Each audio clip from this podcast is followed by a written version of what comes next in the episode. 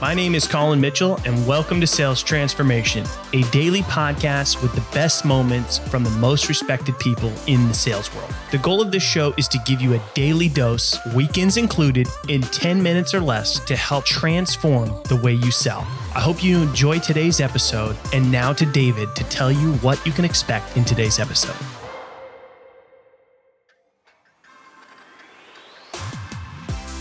It's time to put it on public. Let's say you're done making your video. What are you gonna do with it? Are you gonna send it or just keep it? Colin, together with Megna Carey, explains how you can put your video on public and post it to get noticed. Stay tuned as Colin also discusses why you should set your expectations in creating a video, which helps in sharpening your skills in the long run. Find out more in this latest episode of Sales Transformation.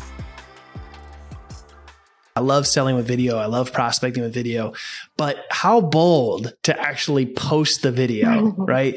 Not very many people yeah. are doing that, right? Most people are creating their videos. They're sending them in the DMs. They're sending them an email. Um, and it's definitely a challenge when you have an ICP that's like not active on LinkedIn because that's yeah. the platform that most sellers are very comfortable with, mm-hmm. right? Um, and so you got to get super creative when your ICP is not hanging out on the platform that's your preference. Yeah. And I think that you know, you know, actually posting the video um, is you know pretty good way to stand out. Um, yeah. Is very bold. Not a lot of people are, are willing to do that, so I love that. Um, and it, it, seems like, you know, when you create your videos for prospecting, you're spending a good amount of time to make sure that they're both personalized and relevant. Mm-hmm. Do you have a bit yeah. of a process or a framework that you follow um, to keep the bar high with the quality of those videos? Mm-hmm. Mm-hmm. I'll just uh, like give you an example because um, you also need to sense your prospect like what kind of content they would like so what i used to do um, I was talking, like, as I said, that I want to be the Joe Goldberg of SDR. So it involves a lot of stalking. Like, it's research, right? But it's a lot of social media stalking as well. Um, so, like, when, when you find out their pets' names, I think that works very well. Um, otherwise, like, even if you go to their brand page or their company page, since I was reaching out to D2C brands, a lot of them were posting reels and posting fun stuff about their coworkers and about their product. And um, just one example. So i sort of reached out to this brand. They were doing some uh, some activity with uh, hats like snapback uh, snapbacks and caps. So what i did was like uh, you know I'll, I'll be a tourist. So I, I put on a cap you know because i'll be a tourist and i'll walk around your website and you know show you stuff that is um, um, that can be better with um, our product or in general, right?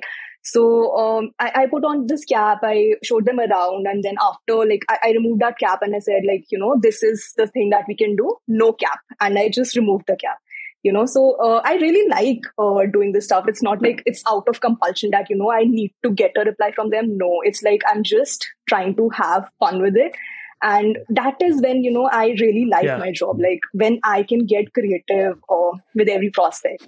And that is i think very important that you need to research not only um, how your product can enhance their workflows but also the vibe of your prospect and the companies that you're reaching out to. Like are they into fun stuff? Are they into you know this stuff? Or like you need to figure that out before you reach out to these people yeah, I think that there's um, a couple things that I know some people are thinking, right? They're like, wow, that sounds like a lot of work to create a video, right? Um, yeah. But you said something interesting because, you know, y- you sort of mentioned, you know, that you sort of detach from the expectation of like, this is going to get me a reply, right? Because it's very easy to get disappointed if you have yeah. your expectations too high and you put a lot into creating a video and then you don't get that reply. It can be very discouraging mm-hmm. for a mm-hmm. lot of sellers. So how do you maintain and manage that expectation is like, Hey, I'm doing this mm-hmm. video. I'm having fun. You know, it, it, at the very best case scenario, I get a reply and maybe we have a conversation. Um, maybe like worst case scenario, like no response. No response. But you know maybe it just sharpens my video skills and i get better mm-hmm. you know because mm-hmm. that's the thing is being consistent yeah. with video yeah. you're going to get better creating videos mm-hmm. yeah yeah that that is what right? Like you need to be consistent. Like um i know it can be very disheartening. Like when i don't even get a no out of them when i send like a very personalized video and you know i've done a lot of research i spent one or two hours uh, on this account on this prospect recording the video researching about them. And still i don't get even one response. I think that is very disheartening. But um, after you keep doing it i think it's a process. You know sometimes you might get a reply and most times you won't um, you know even get a reply. So that has been my strategy. Uh, i'm not looking for demos or people saying yeah i'm interested. Like no i'm just chasing people for a no unless and until I get like I need something, I need at least a no, like just say no, it's fine, I'll move on.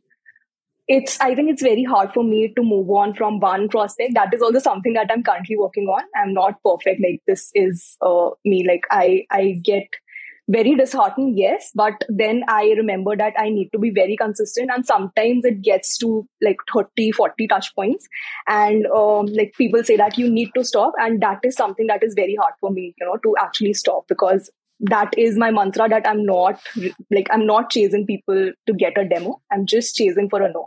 Just tell me no and then i'll move on yeah, yeah.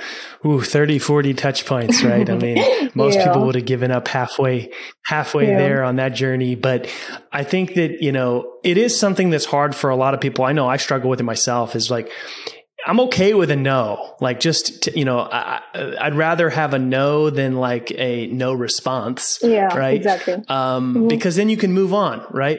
But I think an important thing to think about is like knowing when to say, okay, that's enough. I can move on, and finding that balance because the more you're continuing to chase you know, a particular prospect and saying yes to continuing with that prospect, you're saying no to something else, right? Uh-huh, if you're yeah. saying yes to continuing to follow up on all of these prospects, you know, a bunch of times, what else could you be doing, you know, that could be maybe more of a revenue generating activity as a seller? Yep.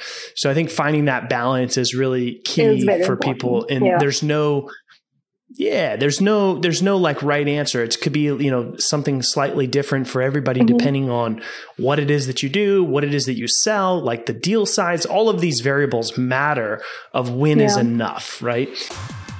Thanks for tuning in to today's episode. If you're enjoying the show, drop us a review on your favorite podcast platform. And we hope that you'll tune in again tomorrow as we are here for you every day, weekends included, to help you transform the way you sell.